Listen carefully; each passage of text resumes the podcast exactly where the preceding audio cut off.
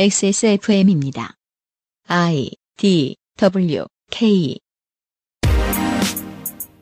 그 알실의 유승균 PD입니다. 제주는 곰이 부리고 돈은 사람이 가져간다. 알고 보면 자본주의에서 열심히 살아가는 상당수의 사람들이 저 속담 속의 사람이 되려 애쓰지요. 그 과정에서 사람이 보여주는 능력을 요즘 말로는 레버리지라고도 합니다. 개인이 보여준 유능함의 결과를 그 개인에게 우선 배당하는 일이 쉽지 않습니다. 자본주의 사회는 그런 거 잘하는 곳 아니냐고요? 선생의 판단으로는 오히려 그 반대입니다. 23년 2월 네 번째 주 그것은 알기 싫다의 이야기입니다.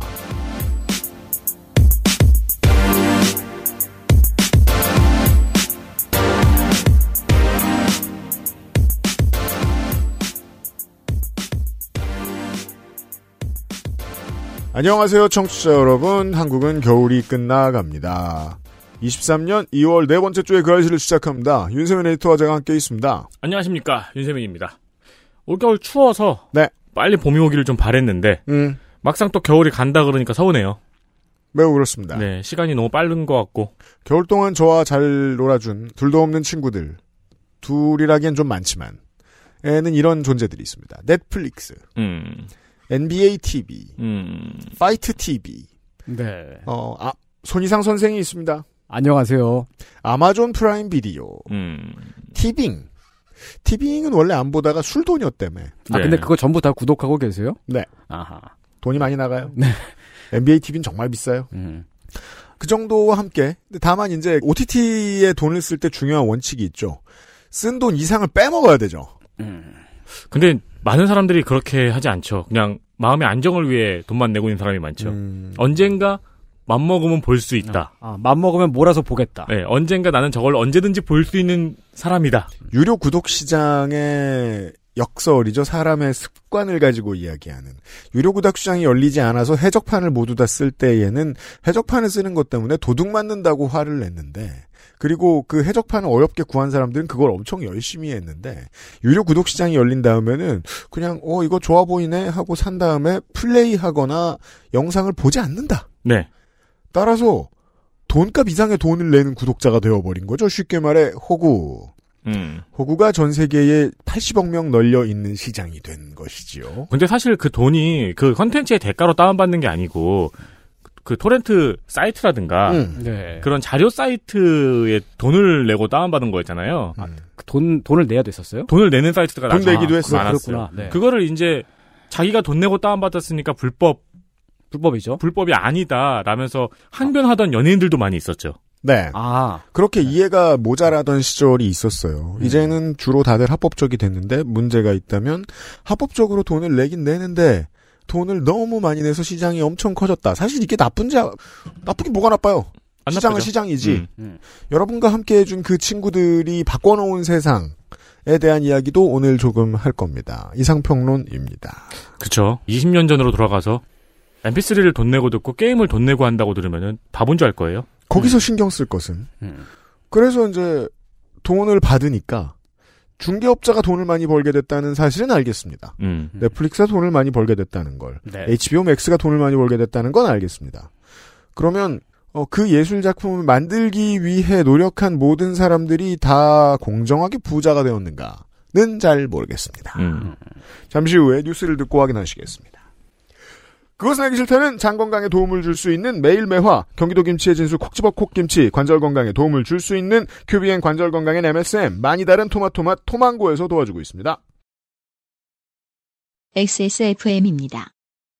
콕 집어 콕 깔끔한 맛의 경기도 김치를 만들기 어려울 땐 콕 집어 콕 오차 없이 지켜지는 절임 과정 양념 배합 저온 발효 숙성 정부가 보증한 전통 식품 인증 업체예요 그러니까 김치가 생각날 땐 콕 집어 콕 매일매화는 화장실을 자주 못 가시는 분, 더부룩해진 장으로 힘들어하시는 분들께 도움을 드릴 수 있는 건강기능식품입니다.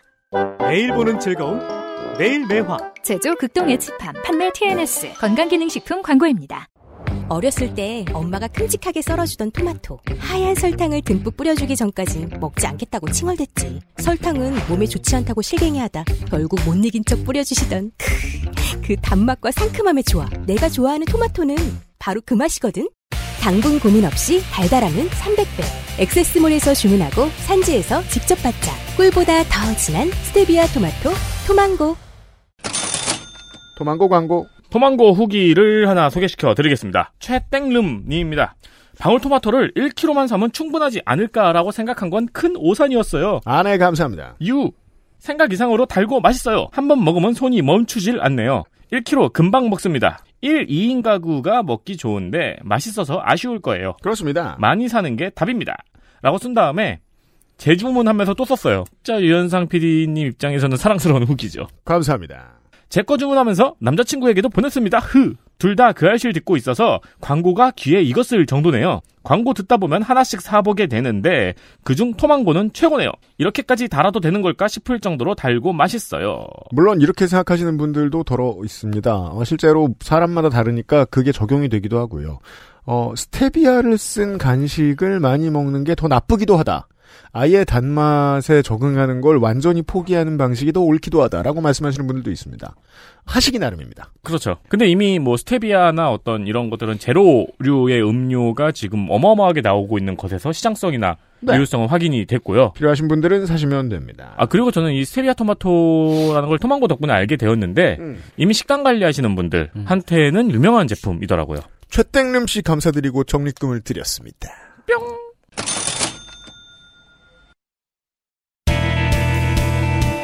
뉴스 roundup History in the Making 뉴스 roundup 보시죠. 정부에서 회계 자료를 제출하지 않은 노조에 과태료를 부과하고 국고 보조금 지원 중단을 밝혔습니다. 네, 이번 주에 가장 중요한 뉴스입니다. 이번 주에는 노동 이야기를 많이 하겠습니다. 이에 매일노동뉴스와 민주당 윤건영 의원실에서 고용노동 분야 비영리 민간단체 보조금 사업 전수점검 대상 1485곳의 리스트를 분석했습니다. 네. 노동부는 최근 3년간 양대노총 지원 사업에 58억 6,100만 원을 지원을 했습니다. 네, 연에 20억이 안 되는 수준. 네, 대충 1년에 20억에서 몇 천만 원 모자른. 그러면 1년에 1억 몇 천이라는 건데 이게 단위 노조로 넘어가면은 노조의 주장대로 뭐 사무실 월세 정도 될 만한 금액이 될까 말까 합니다. 실제로는 이제 정부가 주도하는 사업 네. 뭘 수행하는 네. 게 많습니다. 뭐 그러니까 사실 이게 지원비가 아니라 그 용역비예요. 노, 네네. 그러니까 무슨 노사 화합 무슨 어쩌고 사업 막 이런 거 있잖아요. 음. 정확한 지적을 선생이 해 주셨습니다. 네. 국가 사업을 도와달라는 의미로 준 돈입니다. 네, 그렇습니다. 반면 정경련, 대한상의, 무역협회, 중소기업 중앙회, 한국경총은 3년 동안 총 595억 6,600만 원을 받았습니다. 10배. 대충 1년에 200억 정도입니다. 네, 디테일 별거 없습니다. 국가가 총연맹을 대기업들처럼 음. 국가 운영에 있어서 필수적인 단체로 본 겁니다. 그래서 국가가 하는 지원이 있고 기업의 10분의 1쯤 되는 지원 비용이 나간다는 거죠. 네. 이건 주로 일자리 창출 지원 사업, 지역에 맞춘 일자리 사업들 같은 겁니다. 네. 당연히 기업이 10배를 많이 받고요. 회계 공개 의무는 해석하기 나름입니다. 최근에 이제 성남 FC 관련 수사의 방식을 통해서 많이들 보고 계신데 이런 방식이죠. 돈을 받았다 하고 기자들을 모아놓고 퍼뜨립니다. 네. 그 과정에서 돈을 씁니다. 보통 밥을 사줘야 되니까 기자들한테. 음. 뭔가 구리다는 인상을 주는 어휘를 씁니다. 그 다음에 법을 과잉 해석하죠. 성남 FC의 경우는 어땠습니까? 정치인으로서 인기가 올라갔으니 뇌물에 해당한다는 해석이 있었죠. 총연맹도 마찬가지입니다. 돈을 받았다는 말을 뿌립니다. 법대로 한 건데 돈을 받았다는 말을 일단 뿌립니다. 그러면 보수 지지층의 머릿속에서 카타르시스가 쫙 올라갑니다. 그 다음에 과잉 해석합니다. 어디가 과잉 해석인지에 대해서 다음 뉴스를 보시겠습니다. 한편 국회 입법조사처에서는 정부가 노조에게 회계장부를 요구할 근거가 없다는 의견이 나왔습니다. 아, 우울합니다. 누가요? 정부가요. 도움이 안 돼요. 논신운이죠. 네. 노조법 제14조는 노조는 재정에 관한 장부와 서류를 작성해 주된 사무소에 비치하도록 했고요. 그죠. 주된 사무소에 비치하라 그랬습니다. 네. 국가에 보고하라는 게 아니죠. 음. 27조는 노조는 행정관청이 요구하는 결산 결과와 운영 상황을 보고하도록 했는데 네. 그래서 노조원한테 보고합니다. 네. 이 결산 결과와 운영 상황에 회계장부는 포함되지 않는다는 의견입니다. 네, 이게 음. 지극히 상식적이죠. 그게 네. 또 이제 뭐 지원 사업, 그 이게 용역 사업인데요. 음. 그 사업비를 쓸 때 그때 다 그 감사를 받아요. 음. 이미 그건 다 회계가 다 끝난 겁니다. 음. 자, 국- 국가가 다 들여보고 있는 거고. 근데 지금 이제 요구하고 있는 거는 그 사업비가 아니라 이 노조가 사용하고 있는 다른 돈에 대해서도 회계를 다 요구하고 있는 거잖아요. 그거를 언론이 의도적으로 빠뜨리고 있어요. 예. 음. 이게 말하자면은 내가 학교에서 음. 장학금을 받았는데 음. 장학금 받고 그 장학금 돈 말고 나머지 내가 쓰고 있는 내 돈 있잖아요. 음. 그거를 전부 다 학교에 보고해야 되는 뭐 그런 느낌이에요. 그러니까 그렇습니다. 어. 국가에서 준 보조금 사용 내역은 네. 1년에 두 번씩 회계 감사도 받고 예. 그리고 이거는 회계 감사 없이 지출할 수 없는 시스템이에요. 음. 그렇죠. 예. 아예 지출 자체가 안 됩니다. 지출이 안 되는 시스템인데 노조의 정부가 요구하는 거는 니네 전체 장부, 음. 니네 개인적인 그러니까 개인적인 건 아니지. 네. 노조의 전체 장부를 음. 가져와라 하는 건데 보수 언론에서는 지원금 받고 장부 안 낸다. 음. 네. 라는 식으로 이야기를 하고 있는 거죠. 이게 그렇습니다. 국가 권력이 이렇게까지 하는 건 이건 굉장히 안 좋은 상황이거든요. 그러니까 이대로라면 경총한테도 어. 이런 방식으로 다 내놓으라고 해야 되거든요. 예. 이건 거의 국가 행정 에너지의 거대한 낭비가 될 거예요, 아마. 이런 식으로 하면. 심지어 경총은 2018년에 음. 국가 보조금으로 장부 두 개 만들어서 골프 회원권 사다 걸렸어요. 네. 자, 법회속이에요. 네. 게다가 또 지금 그 두 분 말씀해 주신 대로 대부분의 것들은 또 조합원한테 공개했던 문제라 숨기고 딴짓했다고 볼 수도 없어요. 그러면 어차피 공개된 문서를 결국은 우리한테 왜 안 줬냐라는 과잉 해석도 하고 있죠. 네. 음. 예. 그걸 우리한테 왜 안 줬냐가 숨기고 딴짓했다는 메시지로 둔갑되고 있는 과정을 경험하시고 계신 겁니다. 자, 이런 걸 밀어붙이고 있죠. 안 될 거예요. 무리니까. 예, 민간 단체로 국가가 털어 이게 이게 말이 됩니까? 자신 없으면 딴 걸로 공격하겠죠. 음. 지금 여당한테 하고 있는 것처럼. 음. 그래서 이런 건을 이번 주에 꺼내듭니다. 건설 노조를 치기로 했죠. 왜 하필 건설 노조냐? 음. 보수적인 기업 임원이나 공무원, 경찰, 검찰의 시각으로 봐야 왜 건설 노조부터 치기로 했는지 이해할 수 있습니다. 어차피 이건 캐비닛이에요. 이따가 어, 예전에 있던 일 중에 뭐가 제일 마음에 안 들지 하고 꺼낸 거잖아요. 음. 이번에 싱글이 왜 이거지? 이번 타이틀곡이 왜 이거지? 일반인이 보기에는 단위 노조, 산별 노조 다 똑같아 보입니다. 음. 다 노조지 뭐. 그냥 네. 뭐 혐오할까 말까 하는 정도입니다. 근데 기업 관계자와 공무원들이 보기에는 건설 노조가 그 중에 전투력이 제일 세잖아요. 근데. 화물 노조랑 건설 노조가 제일 세요. 근데 네. 화물 노조는 지난번에 화물 노조가 직접 들고 일어났기 때문에 화물 노조랑 한번 놀았죠. 춤을 췄죠. 네. 이번에 건설 노조가 남아 있습니다. 제일 무섭고 제일 싫은 조합입니다. 음. 대중도 그러리라고 미루어 짐작하는 거죠. 쟤들이 제일 세니까 쟤들이 폭력적으로 금품을 갈취한다는 스토리를 만들어 보자라고 누군가가 아이디어를 낸 겁니다. 이게 현장 취재를 해본 보수 언론들 기자의 경험에서 나온 아이디어일 수도 있을 것 같습니다. 아무튼 머리를 짜다가 원예비 얘기가 나온 겁니다. 이게 깡패 같은 노조원들이 기업에게 삥 뜯는 관행이다. 그럼 궁금하니까 저 같은 사람들도 현장을 경험해 본 사람들한테 물어봅니다. 이건 시장주의에 알맞는 인건비일 뿐입니다. 프리미엄을 줘도 부를 수 있을까 말까 한 거죠. 네. 이렇게 시장에 알맞게 생긴 웃돈의 명목 중에 우리에게 제일 친숙한 건 뭐죠? 상가 부동산 권리금이 있습니다. 네. 삥 뜯는다고 화낼 수도 있습니다. 그러면 시장 논리로 가면 되죠. 그럼 계약하지 마세요. 음. 다른 권리금 없는 곳으로 가세요. 요즘처럼 부동산 시장 얼어붙은 시절이 오니까 어떻습니까? 권리금 없어지는 곳들이 많습니다. 네. 기술자의 수가 늘어나든지 건설사들이 많이 망하면 원예비는 해소됩니다. 음. 시장에 지금 국가가 과도하게 개입하고 있는 행위일 뿐인 거예요.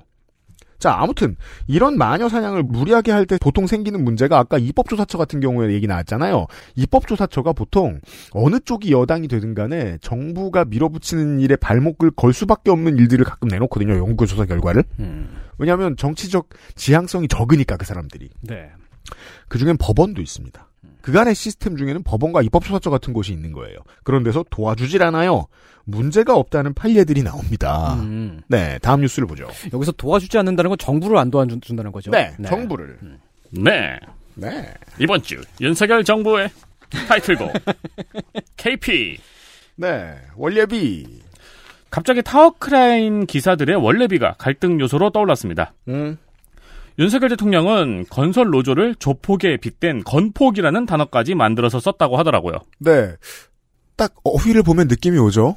유튜브보다 들은 단어일 겁니다. 직접 만들었대요.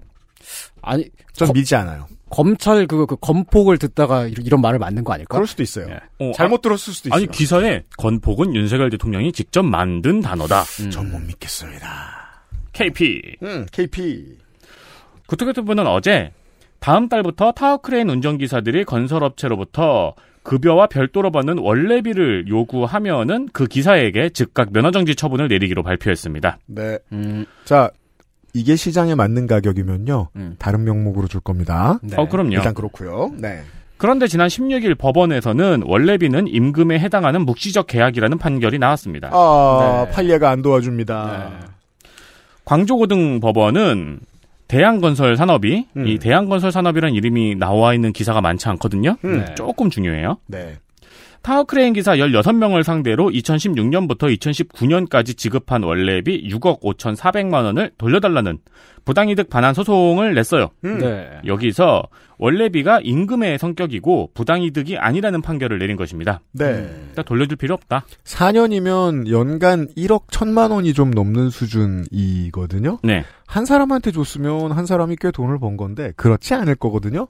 몇십만 원씩 얻는 돈이란 소리입니다. 이게 이제 원래비를 왜 줬냐라고 물어보면은 안 주면 뭐 고용이 안 된다. 네. 그러니까 안 주면 못 구한다. 네. 안 주면 태업한다. 음. 라는 기사들이 있더라고요. 음. 그걸 우리는 자본주의라고 부르기로 약속을 했죠. 그렇죠. 한편 광주경찰청 강력범죄 수사대는 지난해 3월 원래비를 강요나 협박에 의해 빼앗아갔다는 호남 제주 철근 콘크리트 연합회 음. 음. 이 연합회에서 원래비 척결을 한 3년 전부터 내세우고 있거든요. 음. 여기 회장이 대한건설산업 대표입니다. 그렇죠. 음, 같은 자, 사람이네요.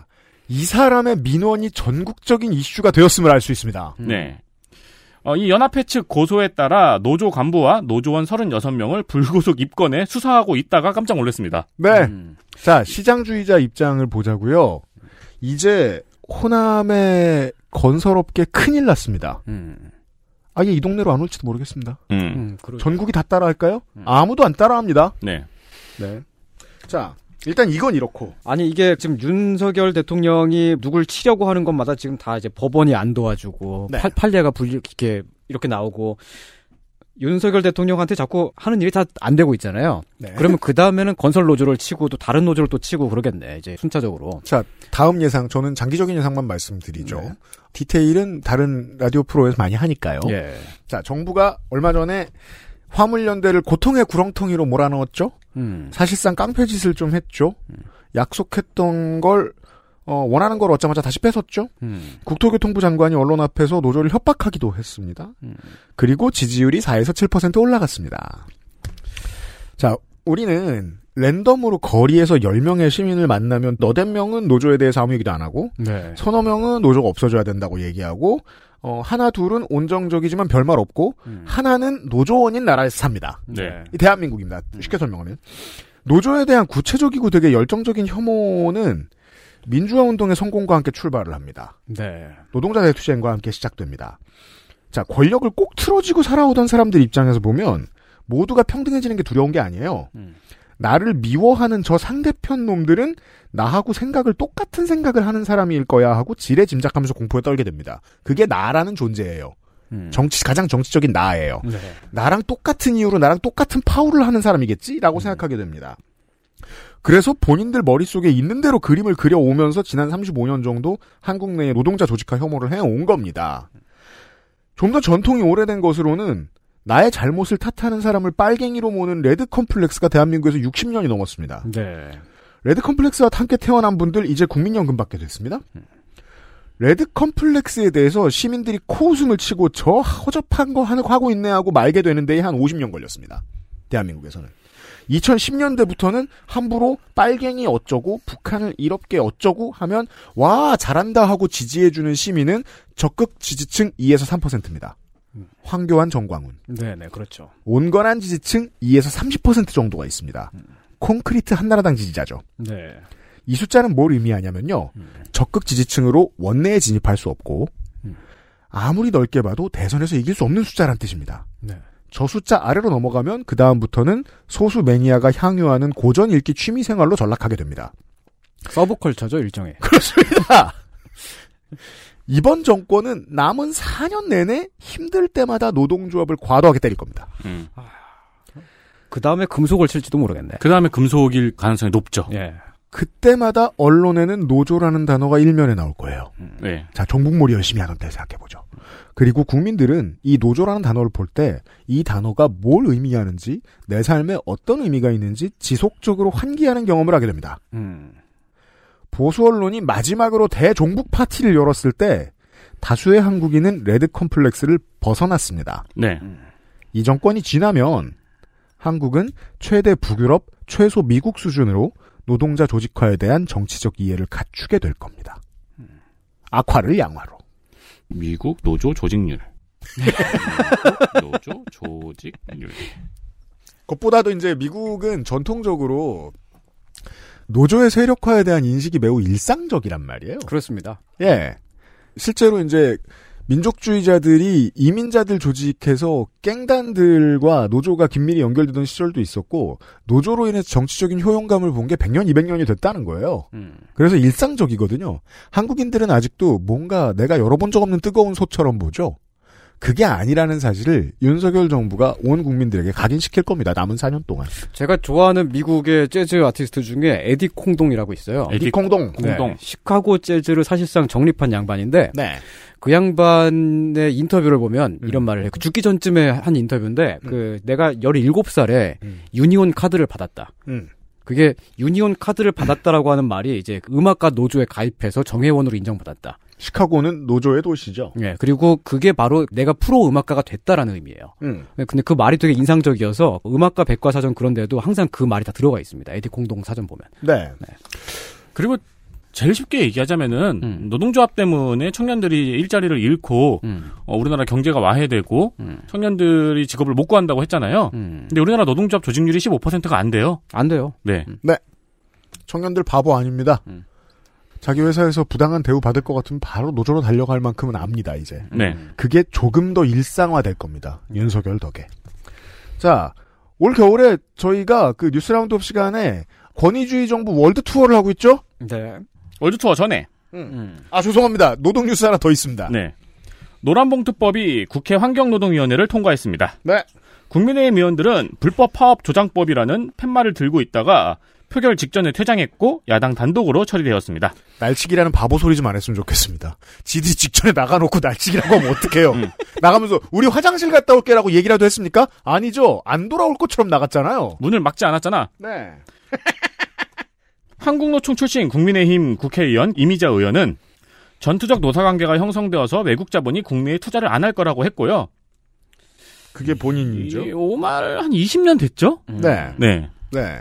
꼭 보면 그 한나라당 원내의 한국노총 출신들이 이런 말 제일 열심히 합니다. 마치 태영호가 종북몰이 잘하듯이. 음. 주호영 원내대표는 대통령한테 거부권 행사를 건의하겠다고 밝혔습니다. 네, 음. 쪼르르 달려가서 이럴 거야. 네, 행정부에게 손을 벌리겠다. 이게 권위주의 정부의 특징입니다. 행정부와 입법부와 사법부의 갈래를 자꾸 흐려놓습니다. 대통령 짱! 계기라고 뽑아놨잖아. 그리고 이제 야당의 입장에서 봤을 때는 제가 지난번 어, 애증의 정치 클럽 시간에 말씀드렸던 정의당과 민주당의 거래 정황입니다. 음. 네. 그게 그렇지 않으면 굳이 이때 통과될 리가 없거든요. 그리고 이걸 통과시키면서 정의당이 민주당에게 무언가를 곧 내주겠죠. 음. 네. 근데 뭐- 이 법은 꼭 통과가 돼야 되는 게, 네. 아, 이게 이 법이 통과가 돼서 전투적 노사관계가 형성되는 게 아니라, 노란 봉투법이 있어야 전투적 노사관계를 방지하는 거라고 저는 생각하거든요. 당연합니다. 그게 지금 보면 막 굴뚝 농성 막 이런 것만 해도, 음. 비폭력 농성을 해도, 막 몇백억씩 이렇게 손배를 쳐맞잖아요. 네. 그러면은, 사람은 되게 합리적으로 생각하는 동물이고, 노동자도 마찬가지인데, 음. 그렇게 그 큰 손배 소송을 막 때려맞고 막 그러느니 그냥 차라리 음. 그 회사 간부 하나 담그고 네. 뭐 그렇게 가는 게 좀 그렇죠. 합리적이지 않나 그렇게 갈 수도 있잖아요. 그걸 방지할 거. 그걸 방지하기 위해서 필요한 게 노, 노란봉투법이다. 네. 라는 게 제 생각입니다. 요 스텝까지는 이게 이제 김건희 여사 특검과도 얽혀 있어서 그 다음 스텝에 정의당의 액션이 달라질 거라 예상할 수 있는 게 음. 노란봉투법이 이렇게 속전속결로 해결됐다는 겁니다. 음. 네. 여기까지는 양당 윈윈이고요. 네. 자, 권위주의 정부 투어. 이스라엘 이스라엘. 이스라엘 여당이 연성헌법인 기본법에 대한 대법원의 사법심사 권한 박탈과 이게 어려운 말이죠. 대법원의 사법심사 권한 박탈. 네 그리고 법원 인사결정 기구인 법관 임명위원회의 위원 구성을 변경하는 개정안을 통과했습니다. 자, 요거는 그나마 쉽습니다. 법원 인사 결정을 하는 기구는 법관을 뽑는 기구인데 이 기구인 법관 임명위원회의 위원 구성을 변경하겠다라고 했는데 권위주의 정부가 이 위원 구성을 변경하겠다고 하는 건 여당 인사를 다수 심겠다는 뜻입니다. 그렇죠. 아, 쉽게 말하면은 의회 다수당이 기본법을 고치고 음. 이 연성헌법이라는 개념이 조금 낯선데 음. 어쨌든 헌법인데 네, 고치기 좀 쉬운 헌법. 맞습니다. 네. 의회 다수당이 기본법을 고치고 판사 인사를 마음대로 할 수 있는 개정안을 통과했다는 겁니다. 네, 헌법 문제에 대해서는 이스라엘 정치의 중요한 화두입니다. 잠시 후에 말씀드리죠. 이스라엘에서는 최대 10만 명의 시위대가 이 사법 정비를 반대했습니다. 시민들이 싫어합니다. 그러나 여당에서 이 개정안을 강행한 이유는 음. 사실 이런 법을 통과시킬 수 있다면은 뭐 다른 이유 없어도 다 통과시키고 싶어 하죠. 음. 그죠. 네. 사법부를 행정부의 아래에 두는 법이니까요. 지금 국민의힘한테 갖다 주면은 음. 부패 혐의로 재판을 받고 있는 네타냐후하고 음. 연정 파트너인 아리에 대리 사스당 대표의 재입각을 돕기 위한 것이라는 해석입니다. 그렇습니다. 우리의 베냐민 네타냐후. 네. 총리. 재판에서 이기기 위해서 재판관 임명을 국회가 하게끔 하는 네. 뭐 그런 거죠. 간단히 말하면 그겁니다. 예. 이스라엘의 아베쯤 되죠. 음. 우리 네타냐후 찡이 아니었다면 더 이상 이스라엘이 말썽을 일으키지 않는 중동 평화 시대가 왔을지도 모른다고 이야기들 합니다. 앞으로도 이스라엘은 그럴 포텐을 갖고 있습니다. 이 네타냐후 총리가 그 심슨에 나오는 음. 그 저기 원전 사장이랑 되게 아, 네. 비슷하게 스- 생기셨어요. 스미더스가 아닌데? 아, 그건 이제 그 옆에 있는 꼬봉이고. 네. 네, 사장님. 아 그 꼬봉이 이제 저기 아리에 데리 음, 그렇죠, 그렇죠. 번즈. 번즈 사장님. 번즈 사장. 번즈. 오랜 세월 유대 민족주의자와 시오니스트들 음. 그리고 유럽에서 건너온 좌파의 공생이 이제 정치의 그림이었습니다. 즉 진보적인데 민족 우월적이고 배타적인 나라였습니다. 네타냐후는 그 기괴한 모습을 바꿔놓습니다. 일관된 우파적 권위주의로 바꿔놓습니다. 네. 권위주의 정권의 문제는 민주주의를 파괴하는 방식으로 정권을 이어나간다는 겁니다. 우리나라도 지금 대통령실이 우리 수사 계속할 거다. 음. 어, 야당 대표에 대한 체포영장 계속 발부할 거야 라고 얘기합니다. 예. 검찰이 우리인 것처럼 말하죠? 정신을 잃었죠? 그런 분위기예요. 야당을 분쇄하고 언론을 탄압합니다. 언론 자유지수가 엄청 낮은 나라죠. 네타냐후 시대의 이스라엘은. 권위주의 정부는 강성한 적을 가상으로라도 세워놔야 정치적 자산인 혐오를 살려놓을 수 있죠. 그래서 반드시 적이 필요하죠. 네타냐후에게는 천혜의 자원이라고 할 수 있는 하마스가 있습니다. 가자 지구에 적당한 강경 대응을 합니다. 계속 반복합니다. 그러면서 하마스를 완전히 없애진 않습니다. 그 방법으로 즉 팔레스타인 젊은이들의 피로 정권을 이어온 사람입니다. 이스라엘도 일본처럼 총리가 임기를 못 채우고 내각이 해산되는 경우가 있습니다. 그게 지난번입니다. 네타냐후가 사기 및 뇌물 수수 혐의를 일부 인정하면서 21년도에 총리직에서 물러납니다. 그때 이미 12년을 해먹었어요. 그때 아주 당당하게 영어로 했던 말이 유명해집니다. I'll be back soon. 음. 그리고 작년 11월 총선에서 총선에 승리하면서 1년 만에 돌아옵니다. 그 전에 정권을 잡고 있던 정당, 전통적인 좌파와 민족주의 세력 연정 블록인 무지개 연정이었는데, 딴 건 몰라도 이 무지개 연정이 네타냐후 사법 처리만큼은 임기 내에 끝내달라고 지지자들이 말을 했는데 그게 막히게 됩니다. 네타냐후가 돌아오면서. 여기서 한국하고 정반대의 분위기가 있는데 법관들하고 검사들의 존재예요. 이 나라는 검찰이 정권의 신여로 불리지 않습니다. 불가금 불가원이 유지가 되고 법관들의 경우에 정치적 영향력이 좀 큰데 보수 정권하고 거리감이 있습니다. 네. 왜냐하면 전통적인 지식인의 자제는 보통 망명 좌파들의 자제이기도 하고 그 외에 다른 여러 가지 이유들이 있습니다. 정치적 영향력이 큰 이유는 이 나라에 성문 헌법이 없기 때문입니다. 이 나라가 서 있는 이유와 나아가야 할 방향성이 헌법이잖아요. 네. 그게 없으면 나라의 정치적인 스탠스가 흐물흐물해집니다. 그래서 헌법 대신 쓸 가치 규범 같은 게 필요합니다. 그래서 이스라엘은 유대교의 것들을 많이 갖다 쓰고요. 현대적 해석이 필요한 일에는 판례를 적극적으로 갖다 씁니다. 네. 그래서 판례의 정치적 힘이 아주 큽니다. 일부 헌법을 대체합니다. 이스라엘의 판사들은 다른 나라 판사들보다 부담감이 아주 크겠죠. 우파 블록으로부터 독립성을 어느 정도 유지하고 있는 법원을 이번에 네타냐후가 들어오면서 자기 방탄하는데 여당의 법관 추천 능력을 대폭 키우는 것으로 사법 개혁을 하려고 하는 겁니다. 한동훈 윤석열은 지금 검사를 더 채용하는 개혁을 했죠. 그것과 패턴이 다를 뿐 방향성이 같습니다. 팔레스타인에 조금이라도 온정적인 보도를 내보낸 적이 있는 채널과 언론이랑은 네타냐후가 인터뷰를 안 해줍니다. 재승인도 안 해주려고 시도하기도 하고 그 방식을 법원에 적용하려고 하는 중입니다. 우리나라는 사법농단도 있었고 정치 검찰에 대한 불신도 크다 보니까 이스라엘 시민들이 뭐가 그렇게 화났는지 해석하기 힘듭니다. 그림이 반대니까. 네. 이스라엘에 관심이 그리고 많은 국내 분들은 보통 시오니스트의 입장으로 세상을 바라봅니다. 음. 충실한 그렇죠. 기독교도들이에요. 예, 그 성족이랑 이제 그 이스라엘 국기랑 같이 들고 이제 그 광화문을 행진하시는 분들. 음. 그래서 극우적 해석을 하시는 분들이 다수입니다. 예, 서브컬처죠. 네. 합리적 민족주의라고 부릅니다. 이런 분들이 네타냐후와 트럼프와 보우소나루를 얘기할 때. 음. 그래서 조심하셔야겠습니다. 네. 이스라엘에 대한 논평은요. 중요한 건 제가 자주 소개해드리는 온 세계의 극우적 물결을 주도해온 인물 중에 하나, 네타냐후가 네. 민주주의를 파먹는 또 하나의 선례를 남기는 중이라는 겁니다. 참고로 몽고메리 번즈는 나치 친위대 출신이네요. 아, 그, 그래요? 네. 베냐민 네타냐후는 형이 군에 있을 때 팔레스타인 테러범을 상대하다 사망을 해요. 음. 문제는 그때 생긴 원한이 이 사람의 정치적 원동력이라는 겁니다. 음. 내, 뭐, 형 동생이 유진상가에서 홍제동 사람한테 죽었어. 그럼 내가 정치를 하면서 홍제동의 사람을 학살해야 되나요? 네타냐후는 그런 마인드의 인물입니다. 네. 네. 그러면 용사는 아직까지 못 잊죠. 사기를 안 당한 사람이었을 테니까. 끝으로. 알쏭달쏭 스마트 세상 바쁘다 바빠 현대 사회는 적자 생존의 시대입니다. 그럼요. 그래서 적자가 많이 생존했습니다. 대단히, 네, 적자가 잘 나가고 있어요. 네. 이달 20일까지의 수출액이 전년 대비 2.3% 감소했습니다. 제가 만약에 언론사의 데스크라면 언제나 이 문제를 일면으로 내보낼 겁니다. 너무 심상치 않고, 네. 예, 우울한 일이니까요. 무역 수지는 11개월 연속 적자를 기록하고 있고요. 지금까지의 실적으로는 1개월 더 추가될 전망입니다. 네.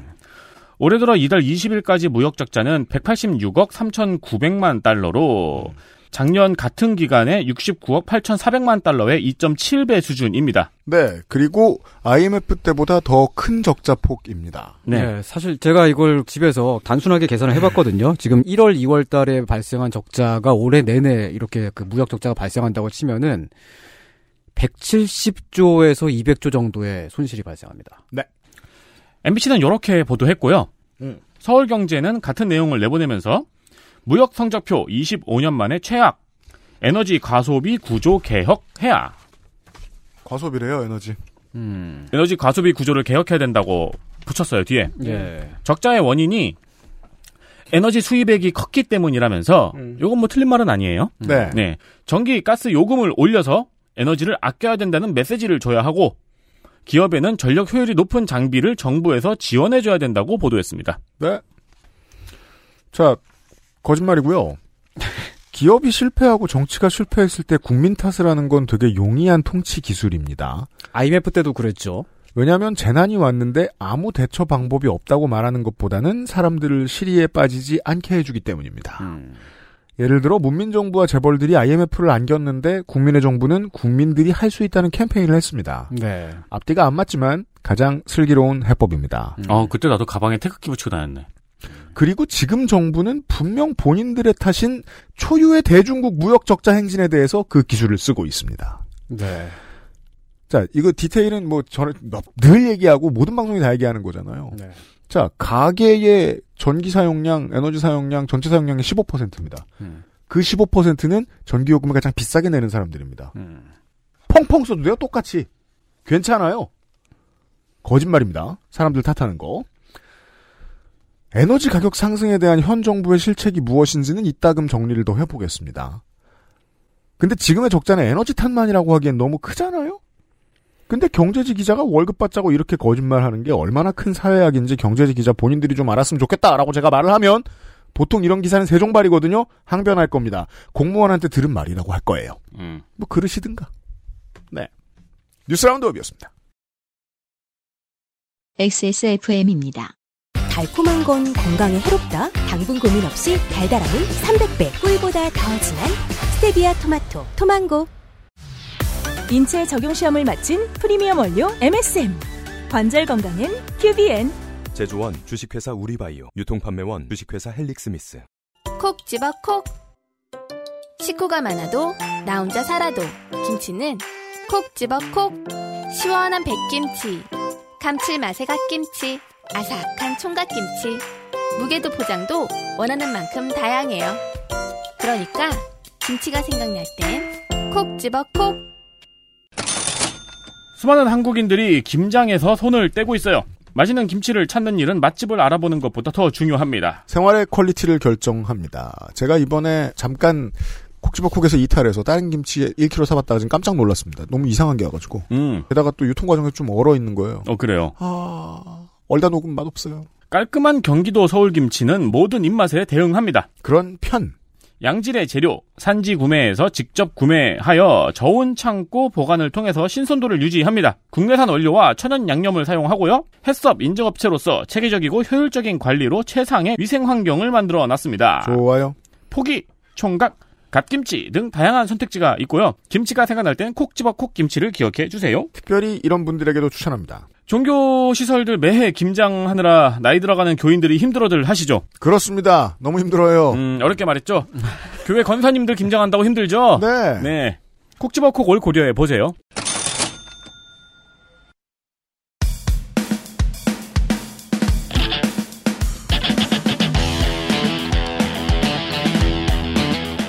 여러 가지 문제로의 다양한 접근. 이상 평론.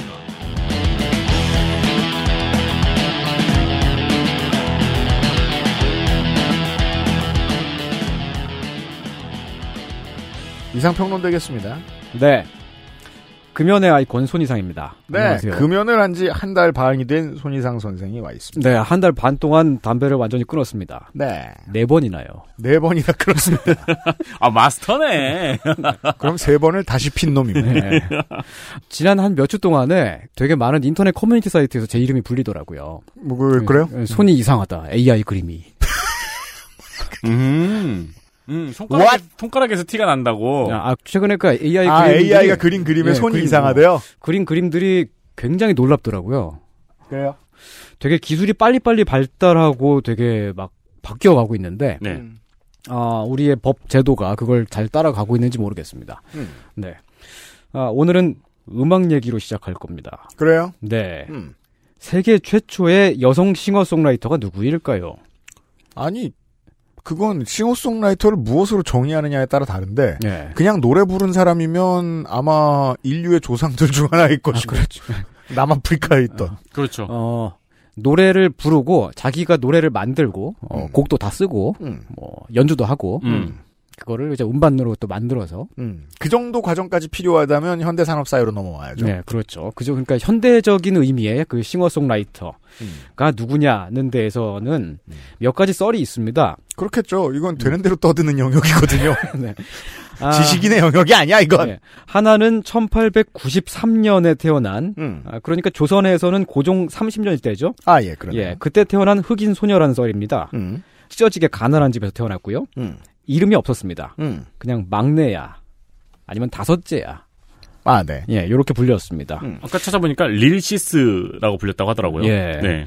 아, 애기. 초등학교에 딱 입학했을 때 선생님이 엘리자베스라고 이름을 지어줬습니다. 음, 그리고- 그 공교육이 시원치 음. 않을 때는 음. 학교 가서야 겨우 이름이 불린 아이들도 있었겠네요. 네. 음. 그리고 2학년 때 초등학교를 중퇴하고 음. 어, 아동 노동 일을 시작해야 됐었는데요. 그런 집이 다 거의 다였습니다. 네, 주로 어머니와 함께 가사 도우미로 일을 했습니다. 음. 아, 일하다가 쉬는 시간에 혼자 노래를 부르고 그랬습니다. 음. 독학으로 기타를 배웠고요. 음. 어, 자작곡도 만들었습니다. 음. 그러다가 17살 때 어떤 남자한테 시집을 갔는데 에, 사실상 팔려간 거였습니다. 음. 에, 집이 너무 가난해서요. 1893년생 아이의 이야기. 네, 결혼해서 딸을 낳고 키웠습니다. 음. 남편하고는 이혼했어요. 딸만 키웠습니다. 음. 그리고 시간이 지나서 예순이 넘은 나이에도 엘리자베스 코트는 계속 일을 하고 있었습니다. 그럼요. 어, 음. 빈곤층에게 노동은 멈출 수 없는 숙명입니다. 네, 그리고 성씨가 코튼이라는 게 좀 너무하지 않습니까? 그러니까 너무 비인간적이네요. 그렇죠. 이게 아마도 아버지 쪽 조상의 주인이 코튼이라고 지어준 걸 것 같은데, 음. 어, 아무튼 그 예순이 넘은 나이에 어, 엘리자베스 코트는 상점에서 일을 하고 있었는데요. 음. 길을 잃은 어린이를 찾아서 이제 엄마를 찾아서 데려다 줬습니다. 음. 그리고 그 아이가 나중에 자라서 유명한 음악가인 패기 시거가 됩니다. 음. 어, 영국의 노동운동가 이완 맥콜의 아내이기도 하지요. 아. 근데 이 페기 시거네 집이 되게 유명한 집안입니다. 이 시거라는 성씨로 이제 유추가 되는 사람들이 막 있을 텐데요. 그 페기 시거의 아빠인 찰스 시거는 되게 유명한 음악학자이자 교수이고요. 아, 그래요? 예. 엄마인 크로포드 시거는 작곡가인데 그냥 작곡가가 아니라 미국 모더니즘 운동의 핵심 인물이었습니다. 음. 그리고 페기 시거는 아빠 한 개, 엄마 한 개, 그리고 오빠가 네 개 있었어요.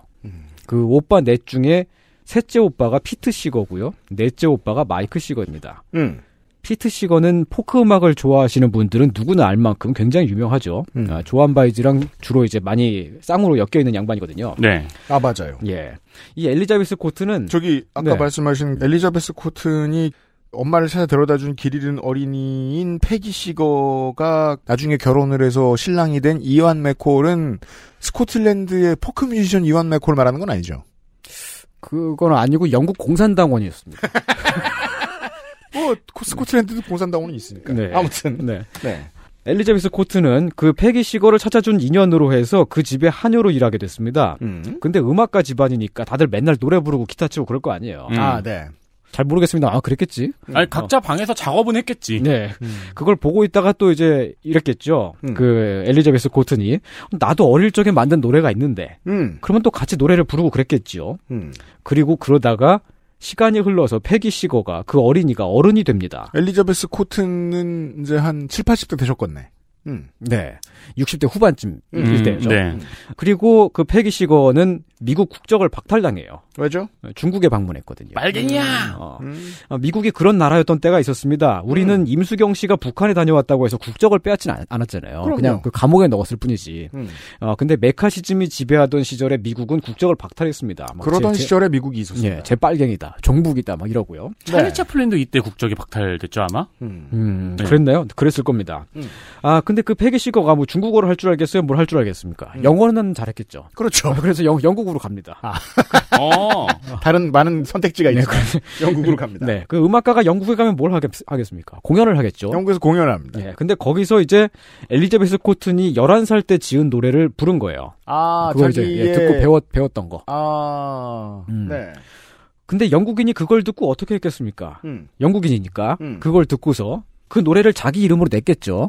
아 영국이니까. 아, 영국인이라서가 아니고 어, 아무튼 어떤 영국인이 그렇게 한 했습니다. 치졸한 영국인. 예. 네. 그리고 그 듀오가 이제 자기 이름으로 낸 노래가 Freight Train이란 노래로 그 이제 음. 제목으로 나왔는데 차트 1위를 찍고요. 음. 너 근데 어떤 갑자기 듀오가 됐어요? 아, 그 두 사람입니다. 원래 한 사람이 불렀는데 음. 약간 좀 모자란 것 같아가지고 여자 보컬을 하나 더 끼워 넣었어요. 음, 아 회사에서. 패기 시거가 아니고 다른 엉뚱한 듀오가. 예, 그렇죠, 그렇죠. 네. 어. 그렇게 해서 다른 엉뚱한 듀오가 자기 노래인 것처럼 해서 차트 1위를 찍어요. 네. 그때부터 이제 저작권 분쟁이 시작됩니다. 네. 미국에서 막 시건의 가족들이 다 이- 들고 일어나죠. 음. 저거 우리 집 하녀 할머니가 어릴 때부터. 어릴 때부터 만든 노래인데 음. 막 들고 일어- 일어나서 오래 기- 한동안 이제 분쟁을 겪고요. 나중에 이제 그 노래를 그 자기 노래로 인정받게 될 때쯤에는 엘리자베스 코튼이 이제 이미 7순이 넘어서 8순 가까이 된 나이였습니다. 음. 그리고 피트 시거랑 마이크 시거랑 같이 공연을 다녔어요. 아. 이때는 이제 정식으로 음악가가 된 거죠. 음. 근데 그게 이제 60년대 후반, 70년대 초반이니까요. 음. 베트남 전쟁 반대 운동이 한창 일때잖아요. 네. 네. 네. 막 수십만 명이 운집해 있고 그런데 히피의 시대. 예, 대히피 시대. 음, 평생을 남의 집 가정부로 살아온 할머니가 올라가서 노래를 했습니다. 음. 평범한 하녀였던 내가 눈 뜨고 보니 이 세계 슈퍼스타? 그렇죠. 이렇게 된 거예요. 네. 사실입니다. 예. 그렇게 해서 말년에서야 큰 음악가로서 인정을 받은 그 엘리자베스 코트는 죽기 전에 그래미상을 받았고요. 와 정말요? 네, 그리고 그걸로 이제 되게 좋은 집을 뉴욕에 사서 딸한테 물려줬고, 지금은 이제 로큰롤 명예의 전당에 올라가 있습니다. 야, 심지어 비틀즈가 이 사람의 노래를 커버한 적도 있네. 네, 그렇습니다. 폴 아. 맥카트니의 밴드가. 음. 네. 아, 지금은 그 미국 역사상 굉장히 중요한 음악가로 평가를 받고 있습니다. 음. 바로 최초의 여성 싱어송라이터라는 것입니다. 음. 음, 적어도 미국사에서는 그렇게 부를 수 있겠습니다. 그렇겠죠. 음. 엘리자베스 코튼의 이야기가 우리에게 알려주는 교훈은 음. 바로 존버는 승리한다. 자신의 노래 코인을. 네. 근데 그렇지 않은 경우도 있었습니다. 1924년에 검소한 침례교 목사 집안에서 태어난 엘리자베스라는 백인 소녀가 있었습니다. 이 양반도 엘리자베스예요? 그렇네요. 음. 아, 학교 다닐 때 공부를 엄청 잘했었습니다. 수재였습니다. 또 다른 엘리자베스. 예, 전교 1등을 놓친 적이 없었고요. 고등학교 때 학술상을 8개나 받았습니다. 그, 안 되지. 검찰에서 조다, 조사해야 됩니다. 그러면 검찰 털 텐데. 어, 근데 집안에서 대학을 안 보내줬어요. 아무튼 이렇게만 얘기합시다. 네. 이게 뻥일 수도 있고, 음. 아주 똑똑한 애였는데 집에서 대학을 안 보내. 이건 흔하잖아. 네. 음. 대학을 안 보내줬습니다. 음. 근데 대신에 이제 그 엘리자베스 컨버스의 남동생인 필립 컨버스는 대학을 아, 이 사람은 보내줬습니다. 컨버스 집안이에요? 예, 컨버스 집안입니다. 어, 그 신발을 만든 집안은 아니죠? 거기랑은 다릅니다. 네. 엘리자벳 아. 컨버스라는 사람으로 시작합니다. 예. 그 남동생 필립 컨버스는 나중에 되게 유명한 사회과학자가 됩니다. 필립 컨버스. 네. 그 선거, 민주주의 제도, 아, 뭐, 그리고 뭐, 여론을 어떻게 수렴할 것인가, 뭐, 그런 것들을 연구했습니다. 현대 정치학 전공하신 분들은 이름 정도는 들어보셨을 겁니다. 그렇습니다.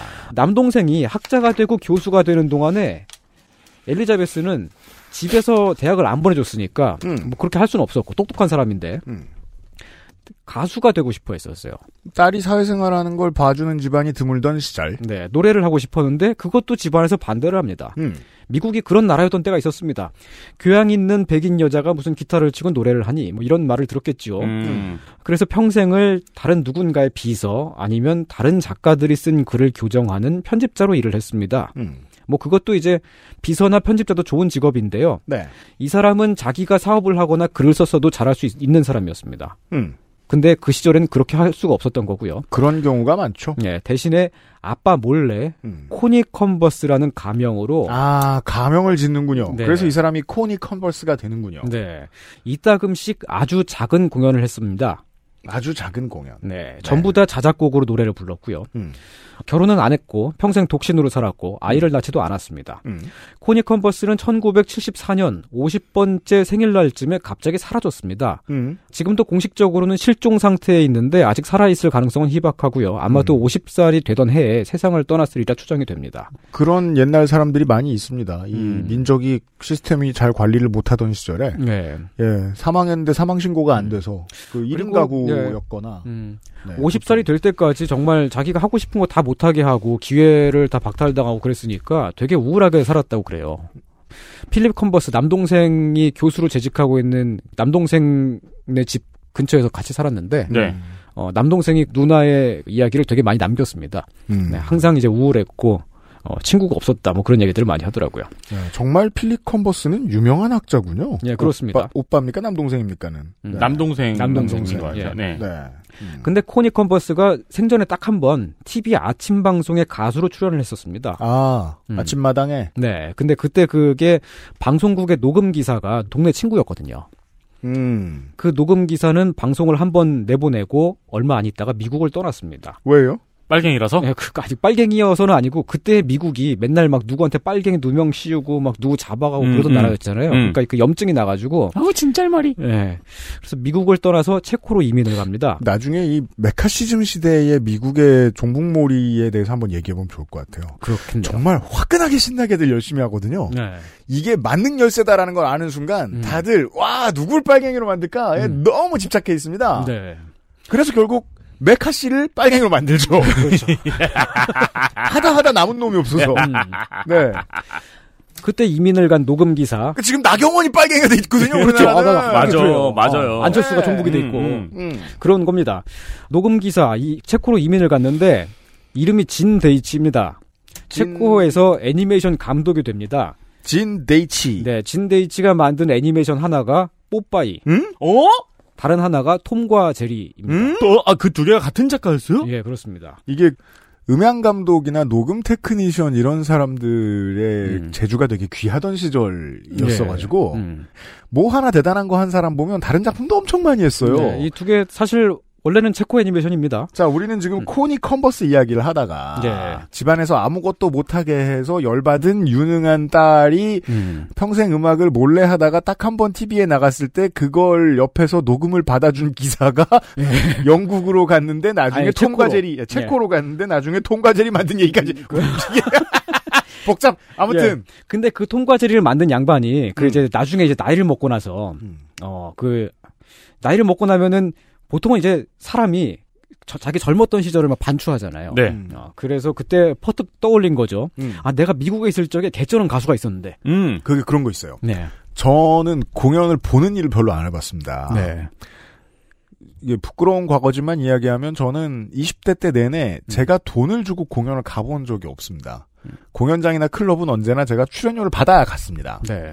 그럼 앉아서 음. 대기실에서 보통 내 순서 전에는 준비하고 있고 네. 내 순서 끝나면 이제 그 다음 공연들을 좀 봐요. 음. 아니면은 그 전날에 이제 공연장 어떻게 생겼나 한번 보러 왔을 때 클럽 사장이랑 인사하러 갔을 때 아티스트들이 공연하는 걸 봅니다. 음. 그때 잘하는 사람이 있으면 평생 기억에 남아요. 그렇죠. 잠깐 내가 봤는데. 모르는 사람 중에 어.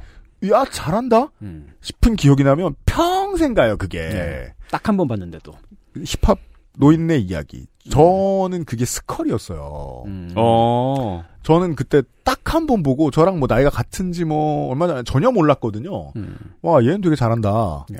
라고 생각하고 그때 한 번 마주치고 못 마주쳤는데 네. 음. 어 작년인가 재작년에 쇼미 나온 거 보니까 되게 인생 힘들어 보이더라고요 저는 비슷한 케이스가 저 고등학생 때였을 거예요. 뭐 네. 되게 신기하다고 이름을 기억했는데 그때 이름이 쿤타 시타르타였거든요. 쿤타였군요 네, 지금의 쿤타였어요.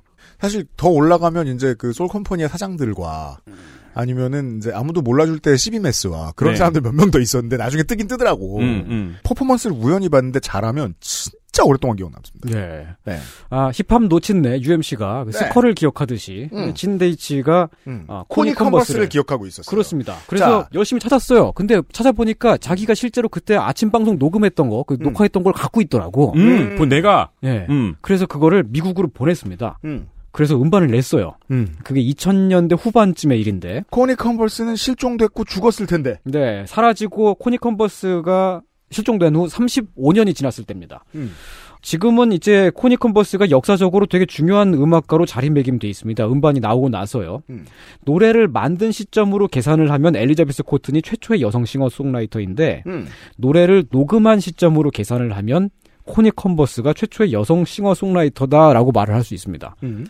하지만 이 코니 컨버스는 살아있는 동안에 전혀 빛을 보지 못했죠. 음. 음악가로서 한 번도 인정을 받은 적이 없었고요. 그렇죠. 집안에서 못하게 했고요. 예, 존버를 안 해서 그렇습니다. 음. 그렇습니다. 예, 죽고 나서야 중요한 음악가로 인정이 되었지요. 때로 그런 생각이 드는 거예요. 음, 저 인상파 화가들 음, 일부 잘 먹고 잘 살던 집안 자제들을 빼면 음. 겁나 불행한 인생을 보냈고 네. 죽은 다음에 빛을 봤어요. 그런 경우가 많죠. 다 무슨 소용입니까? 왜요? 아니 예. 조영남 씨는 네. 자기 살아 있을 때 그 돈 다 벌었잖아요. 그쵸. 음, 근데 빈센트 반고흐는 이게 무슨 불운입니까? 그- 내가 시장 교란하려고 그림 그린 것도 아니고 음. 내가 자손 있지도 않지만 자손들한테 물려주려고 돈 번 것도 아니야. 심지어 네. 난 돈도 못 벌었어. 음, 물론 그림을 열심히 그리는 인생을 살아서 행복했을지 모르겠지만 음, 예술가의 존버는 참 불행하다. 음, 최근에 작년이었죠. 비비안 마이어 전시도 비슷한 스토리가 있었죠. 음. 알려지지 않은 사진가인데 예. 이제 봄으로 일을 하면서 사진을 찍었었는데 음. 사진들을 창고에다가 보관을 했었는데 그 네. 창고 대여비가 연체돼 가지고 사진들이 세상에 알려진 거예요. 그렇죠. 그러면서 전 세계적으로 굉장히 유명한 음. 각광을 받았죠. 이미 저 세상에 있지만. 네. 그게 이제 우리가 지금 19세기와 18세기, 20세기를 이야기하고 있는데 음. 그 전에 더 멍청하던 사회에서는 수많은 사람들이 어, 음악과 시서에 능해도 네.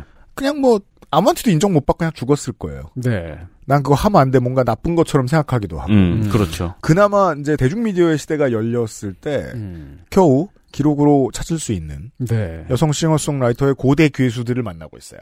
예. 네, 세 명에 대한 이야기를 하실 거예요. 세 번째 사람은 음. 미국 사람이 아니에요. 예. 그 전에 요 얘기를 할게요.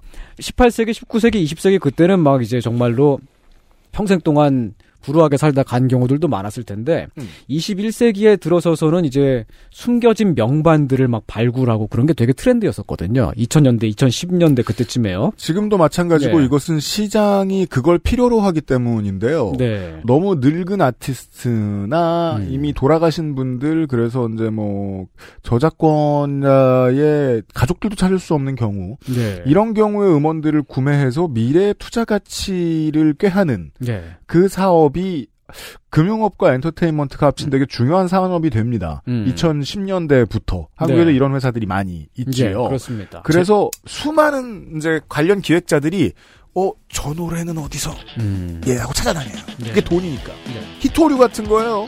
하지만 또 긍정적으로 보면은 새로 발굴되는 음악들이 새로 지금 만들어지고 있는 음악에 또 다시 또 영향을 또 줍니다. 그렇죠. 음. 제 기억에는 이쯤에 서칭 포 슈가맨이 전 세계적으로 히트를 아, 그렇죠. 치면서 예, 같은 논- 그 원리죠. 기류가 엄청 오래 갔었어요. 음, 네. 그래서 저희는 광고를 듣고 와서 노래 한 곡을 들은 다음에 돌아오도록 하겠습니다. XSFM입니다.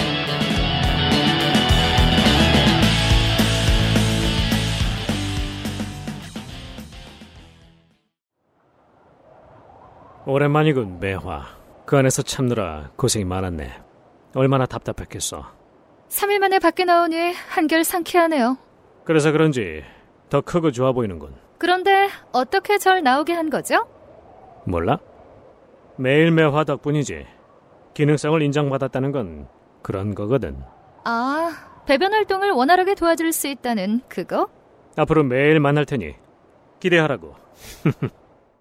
상쾌한 하루의 시작. 매일 보는 즐거움, 매일 매화. 제조 극동 에치팜, 판매 TNS, 건강기능식품 광고입니다. 여행 많이 다니자던 아내. 중학교 올라가는 첫째. 늘 내 걱정뿐인 우리 부모님. 사랑하는 사람들을 위해 늘 건강하자는 그 말. 꼭 지키고 싶습니다. 건강을 천연스럽게. 큐어바이 네이처 큐비엔.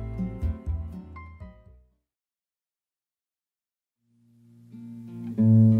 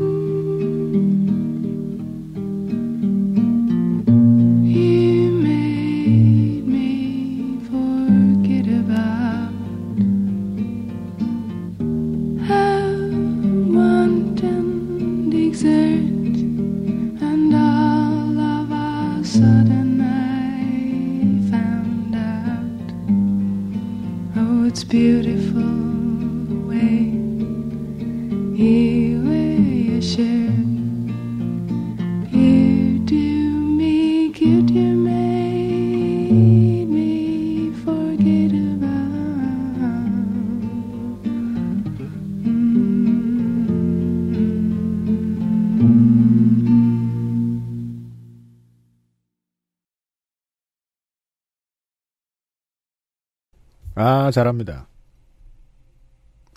방금 들으신 노래. 네. 네. 를 만든 사람에 대한 이야기입니다. 네.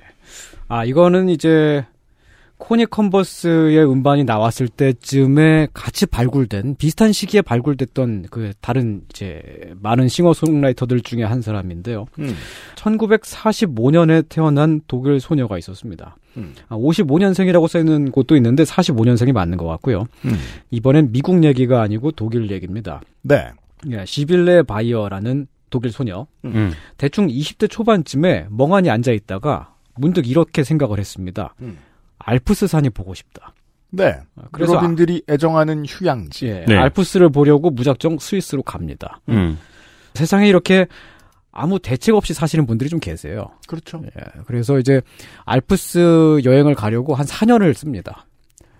이게 4년 동안 그- 돈을 예, 아니 번 그- 거예요? 아니요, 아니요. 그냥 여행을 떠난 게. 아, 4년 동안? 어. 어. 그게 그 이제 인생의 계획이라는 게 별로 없고 그냥, 음. 그냥 사시는 분들 좀 있으세요. 그 왜 이제 그거는 또 라이프 스타일인 게 예. 인류는 그러면서 점점 퍼져 나간 것이 음. 워홀 갖다 눌러 앉는 분들 계시잖아요. 아, 그렇죠.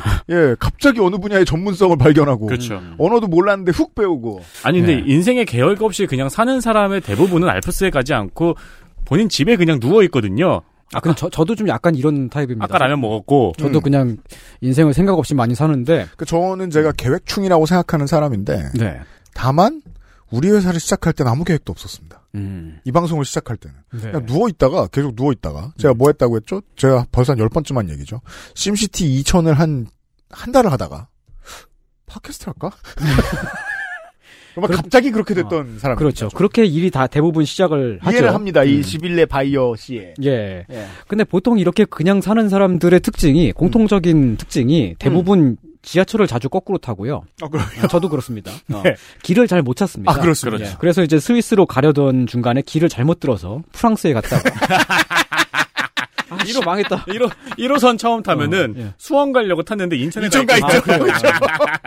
온 김에 짜장면이나 이런. 네. 음, 그러다가 다시 또 스위스로 가고요. 그, 그렇게 막 4년을 산 거예요. 음. 사람이 이렇게 아무 계획 없이 길을 떠나면 심심하잖아요. 음. 그래서 하는 일이 중간에 뭘 하겠습니까? 음. 테이프 녹음기를 틀어놓고 녹음을 합니다. 음. 방금 전에 들으신 이런 노래를요. 아, 네. 진짜 음유 시인이네요. 네, 길바닥에 앉아서 노래를 부르고요.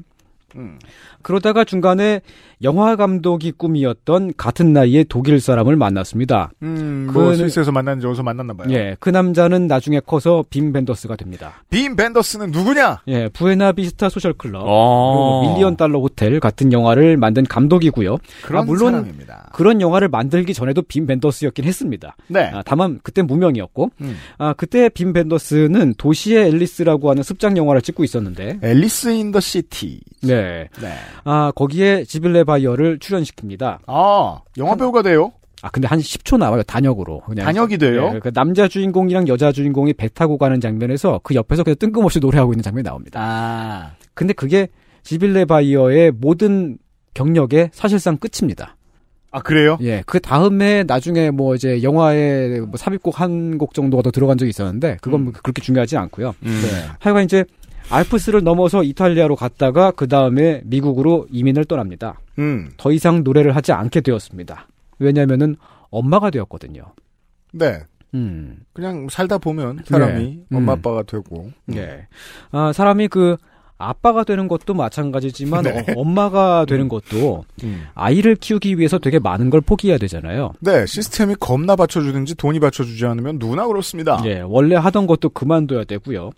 하고 싶었던 것도 할 수 없게 되는 경우가 많습니다. 네. 맞아요. 하지만 아무 계획 없이 사시는 분들이 대부분 그러실 텐데 저도 그렇습니다만은 어, 그렇게 되더라도 별로 생각이 없습니다. 그쵸? 어, 알프스 봤으니 되지 뭐, 뭐 이러고서 갔겠지 뭐. 그니까, 아침에 일어나서 당장 닥친 일이 너무 많기 때문에. 네, 그래요. 신경 못 쓴다. 음, 음. 아, 그래도 자식 농산 잘 지었습니다. 음. 나중에 시간이 지나서 아들이 집에 있는 창고에서 그 우연히 엄마가 녹음했던 옛날에 30년도 더 전에 녹음했던 테이프를 발견을 해요. 테이프를. 음. 그리고 딱 들어봤는데 너무 좋은 거예요. 음. 그래서 열심히 카피를 떠서 여기저기 막 뿌립니다. 음. 아, 알리자. 네. 결국 또 음반이 나왔고요. 음, 코니 컨버스와 마찬가지로 발굴되는 순간부터 어, 음반이 이제 그 새로 재발매, 재발매? 발매죠. 그때가 정식 발매죠. 음. 발매가 되는 순간부터 그때 되게 힙스터들의 어떤 필수템 같은 게 됩니다. 어. 그랬다는 모양이에요. 예. 저도 이제 어제 알아보니까 음. 지- 상당히 히트했더라고요. 네. 집에 코니 컨버스 뭐 이런 거 그 음반이 있으면 아, 쟤 좀 힙하게 사는구나 뭐 이런 느낌입니다. 음. 그게 이제 방금 들으신 지빌레 바이어의 어, Forget About이 담긴 그 앨범이었습니다. 네. Color Green이라는 앨범입니다. 그죠? 시사 프로그램에서 음악을 틀었네요. 1970년에서 73년 어느 즈음에 계획 없이 살던 시절에 주빌레 바이어가 녹음하고 다녔던 것이 2006년에 정식 발매가 됩니다. 네. 그리고 힙스터 템이 됩니다. 그러게요. 자, 이런 음. 고대 괴수의 음악에 대한 이야기를 해보았습니다. 네. 이 세 사람의 이야기에는 공통점이 있습니다. 뭐죠? 그거는 내일, 내일 이 시간에. 시간에 얘기를 해보겠습니다. 어, 그래요? 여기까지만 들으면 네. 얘기 이상하다고 놀렸던 지지난주에 그 얘기보다 더 내용이 없어 보입니다. 그냥, 뭐 아티스트 늙은 얘기하고 있다. 노- 노래가 좋다. 이거 다 프레임이에요. 계속 막 내용 없다, 뭐, 뭐 그러- 그러는데 다 프레임이야. 이게 이제 나중에 그러니까, 그러니까 내일 어. 내일 시간에 청취자들이 더 큰 감탄을 하기 위해서 지금 최대한 깔아놓는 거죠. 그렇게 얘기해 둡시다. 그래요. 내일 이 시간에 선생이 주워 담도록 하겠습니다. 네. 금요일에도 이상평론으로 다시 만나겠습니다. 493회 그것은 알기 싫다. 목요일 순서였어요. 여러분 감사합니다. 감사합니다. 내일 봬요. XSFM입니다. I D W K